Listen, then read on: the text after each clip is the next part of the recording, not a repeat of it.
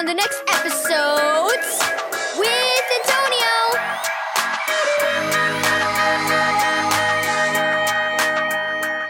Thank you, Keys for Kids Ministries, for this daily devotional.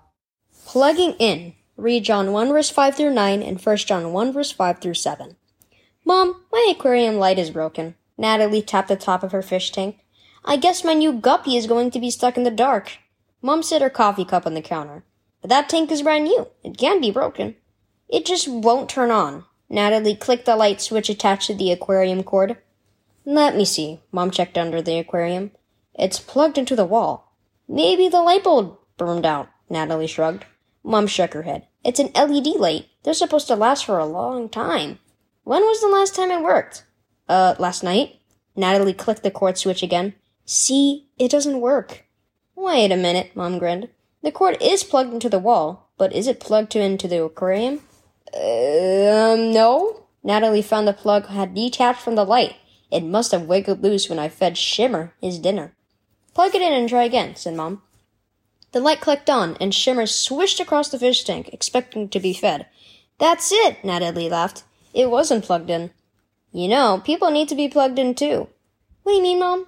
A life without Jesus is a life spent in the dark, but when we turn to Him for forgiveness of our sins and trust Him as our Savior, it's like a light turns in our mind and heart. We finally know it, who God is and we become connected to Him. Just like clicking on a light switch? That's right, Natalie. But we need to be plugged in, or we'll be stuck in the dark. How? When we trust in Jesus, He gives us the Holy Spirit who lives in us as proof that we belong to God. He connects us to Jesus and shines His light in our lives. Mom placed a hand on Natalie's shoulder. Would you like to trust in Jesus, Natalie? I can pray with you if you want. Natalie watched Shimmer glide by in his tank and nodded. Sure, Mom. I don't want to live in the dark. Be connected to Jesus. Key verse. Jesus said, I am the light of the world. Whoever follows me will never walk in darkness, but will have the light of life. John 8, verse 12.